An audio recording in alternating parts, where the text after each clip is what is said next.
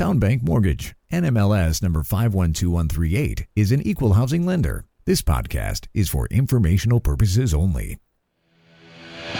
And now, the man born with a 5 o'clock shadow and with the NMLS number 2028201. He is a gentleman, he is a scholar. He is Tyler Cralle. I'm having flashbacks to my radio days when I would sleep in. And it just felt weird starting the show because I slept in this morning for the first time in a long time. I uh, slept through my alarm, but here we are. That's the benefit of doing a show at 9 a.m. versus 6 a.m. is that even if you sleep in, you're still likely to be able to do the show. All right, welcome everyone to the Markets and Mortgages podcast. I am the aforementioned host of this podcast, Tyler Cralle. And uh, yeah, I'm a little, I don't know, it's weird.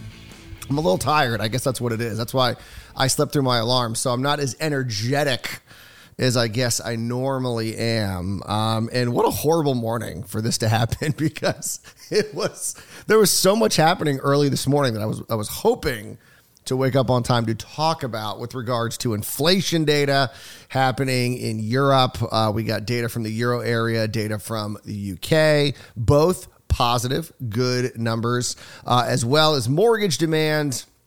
But the big story this morning is what is happening with home building.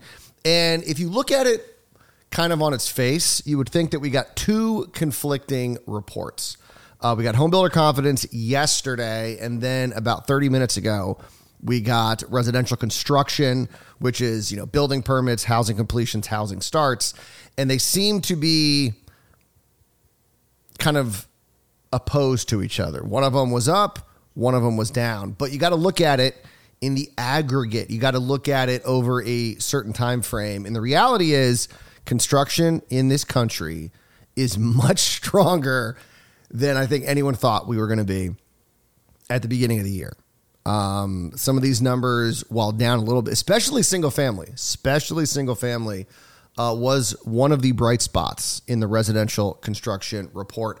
So let's start first with what happened yesterday. So we got home builder confidence, and for the seventh straight month, we saw home builder confidence rise. Now, it wasn't as big of a jump as we saw last month. So homebuilder confidence was up one point to an index of 56. That is obviously smaller than the five point jump that we saw in June, but it was the seventh straight increase. Every single month in 2023, we have seen home builder confidence rise. Oh, and I should mention this is the National Association of Home Builders, Wells Fargo Housing Market Index. Appreciate them for providing us with this data. And for the first time in 2023, this is big, the index this year was higher than the year prior. Because if you remember last year, rates really started to skyrocket kind of in the middle summer. Most people would argue that I think July was that turning point. And here we are. Looking at July data for home builder confidence, and for the first time this year, it's hotter than last year, just by a point. Last July, the home builder index was at 55 versus right now at 56. Now, one of the reasons why we didn't see a bigger jump uh, was concerns about the future. Single family sales in the next six months, one of the major components of the overall index, saw its biggest drop in 2023 with a two point decline to an index of 60. So, still at 60, that's still impressive, but a two point drop nonetheless. Uh, current single family sales and traffic of prospective buyers, uh, they were both up for the month with um, current single family sales rising to 62, while traffic of prospective buyers jumped three points. Pretty good. Uh, to an index of 40. But here's the other big story in this report, and that was it, it really wasn't so much a big drop, but the South slipped. We have not seen this since November 2022. Since November 2022, the South has had the strongest Home Builder Confidence Index. And for the first time since November, the South lost the top spot. The Northeast barely took the top spot with an eight point jump. So things are really looking up in the Northeast. Uh, it jumped to an index of 60 in July. The South took the number two spot after a one point decline to 59. The West, four points jump to 54. And the Midwest is still the only region under that 50 threshold. Of course, 50 being the threshold.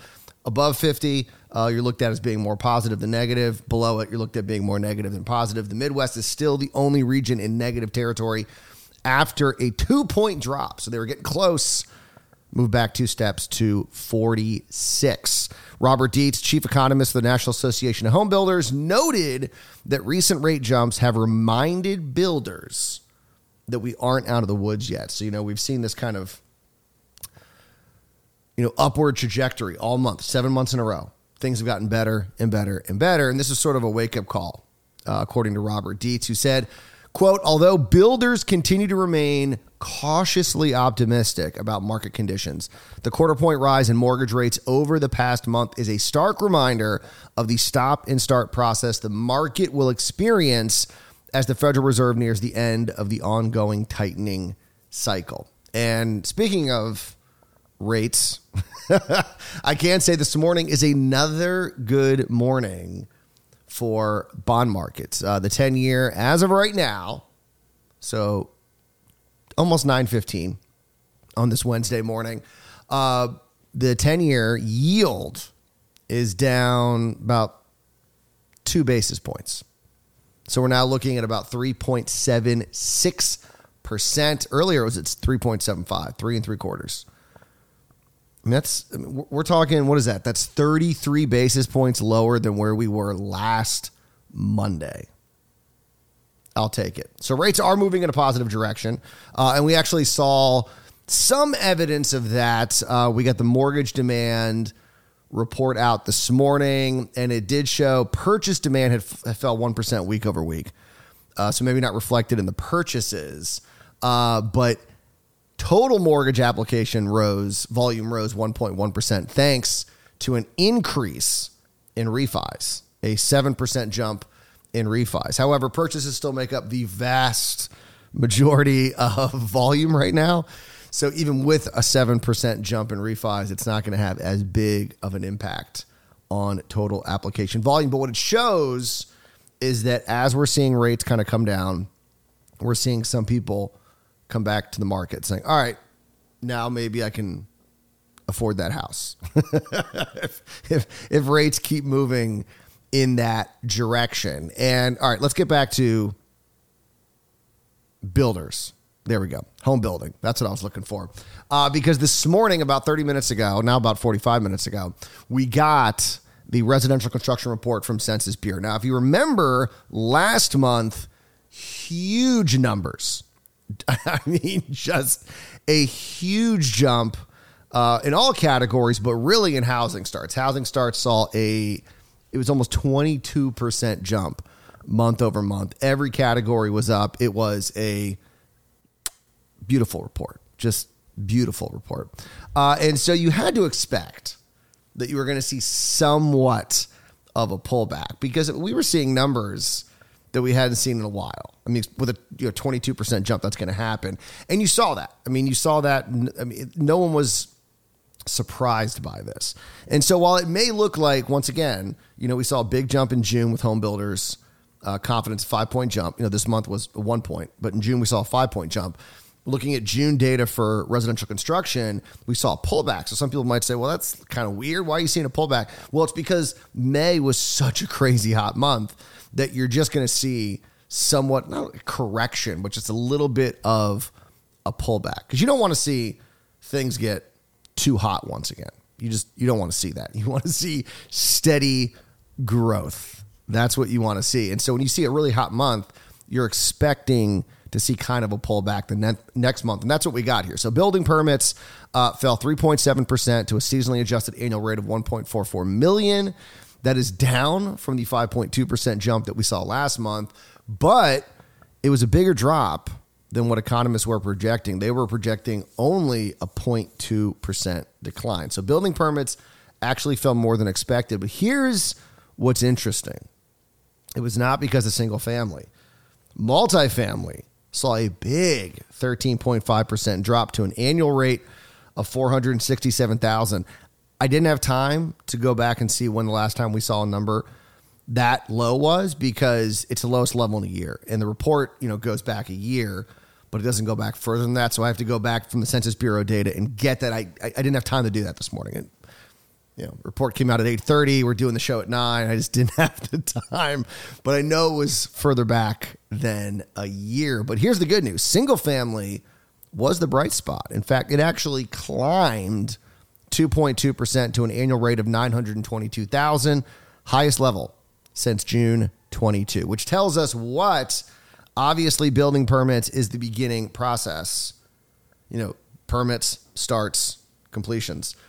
This tells us that the demand out there for homes is still relatively strong thanks to the lack of existing homes that are for sale, which we'll talk about. I think that's tomorrow.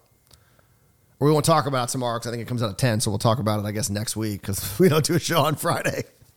Um, but that shows us that builders are like, hey, people, because of the lack of inventory, are going to want to buy and still want to buy. And so we're going to need to provide that inventory. So that's the highest level since June 2022.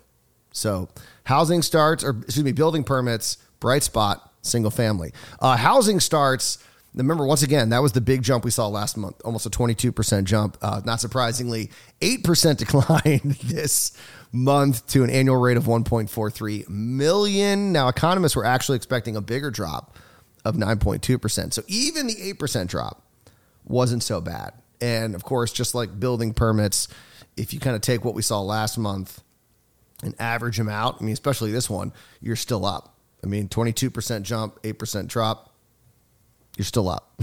so it's still not all that bad. Uh, single family starts were not much help for um, housing starts overall, with a 7% drop.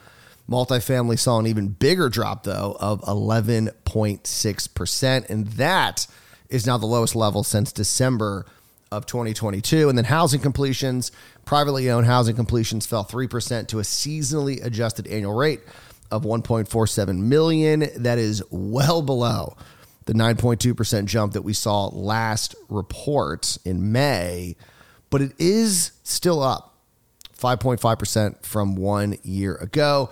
Single family completions fell 2.8%, multifamily fell 2.5. So kind of a balance there in housing completions. I did not have time to get to the regional data. So maybe we'll talk about that on tomorrow's show because I just didn't have time to get to it. But like I said, this report on its face may look negative. Oh my gosh, look, construction slowing down. It's really not. Uh, when you see a big jump like we saw last month, you're going to see a pullback. That's just natural. It's going to happen. And you combine that with what's happening with home builder confidence. Home builder confidence jumped five points in June. That's a strong construction kind of economy. I mean, like I said, you got to average out what we saw last month. I mean, so the only one that's potentially negative is actually building permits. But once again, that's all being led by multifamily. You're seeing a big pullback in multifamily. Single family was actually up month over month. But then housing starts, 22% jump, 8% drop, still positive. Housing completions, 3% drop combined with a 9.2% jump the month prior still positive. So don't. I guarantee you. I guarantee you. The the doomer and gloomers, the crash bros, are gonna go. Oh, look at this report. This is here's the sign. Finally, it's here. Finally. Uh, they've been saying that all for well, not now. It's kind of funny watching them now pivot. I will say I did notice. It seems like a lot of the housing crash guys are slowly pivoting away from a housing crash and are now like currency's going to crash, the dollar's going to crash, or something else is going to crash. There's, something has got to crash to them, and now they've realized it's not going to be housing. Uh, but we'll see if they they take the bait and jump on this report. Uh, I mentioned inflation data. We did get some big reports globally. Uh, the UK is still dealing uh, with pretty hot consumer prices, uh, price growth. And last month they were at 8.7%. It was supposed to fall 8.2%. It actually fell to 7.9%. So big drop, almost a full percentage point drop in the UK. That is good news for the UK. And then in the euro area, they were supposed to fall to 5.5% from 6.1%, and they did right on the number. So we saw some good drops in inflation in Europe, both the euro area and the UK. So that is that's positive. That's good. You want to see global inflation fall. I mean, obviously Turkey is kind of on its own with what's happening there. But everywhere else, it'd be good to see inflation fall. That is good for our products because we buy, you know, we have we have a lot of imports. And so that way when you're seeing the cost of goods fall, that's good for us because we're buying some of those goods. Now, obviously it's not all, you know, some of it might be wholesale prices and things of that nature, but it's good to see global inflation ease. Even if, you know, but also shows how much better we're doing than the rest. I mean, we're at 3%. uh, the UK is at almost 8 and uh, Europe is uh, at five and a half. So our inflation doesn't look so bad now, does it? Uh, all right, we got to go uh, real quick here. Let's see what we got coming up tomorrow. Of course, I don't have it in front of me. Like I told you, I woke up late, so I'm kind of. I'm, I'm less. Pre- I'm, I'm usually not very well prepared, but I'm less prepared this morning than I probably should be. Uh, tomorrow, like I said, we got existing home sales. They're expect expected expect they're expect they're expected to fall 2.1 percent. So that data comes out. So that, well, that comes out at 10 a.m. So we're not going to be able to talk about that on Thursday's show. And then late on Thursday, we're, get, we're looking at inflation in Japan, which is supposed to rise, oddly enough, to 3.5% in June. And then we got jobless claims at 8.30. That's in the AM. So we will talk about those on tomorrow's podcast. So I'm going to break down some of these construction numbers, get some of the regional data, as well as get you know some of the historical data as well, so we can talk a little bit about it on Thursday's show. But you guys enjoy your Wednesday. We'll see you back here Thursday morning for another edition of Markets and Mortgages. And remember, as always, do not wait to buy real estate. You buy real estate and wait.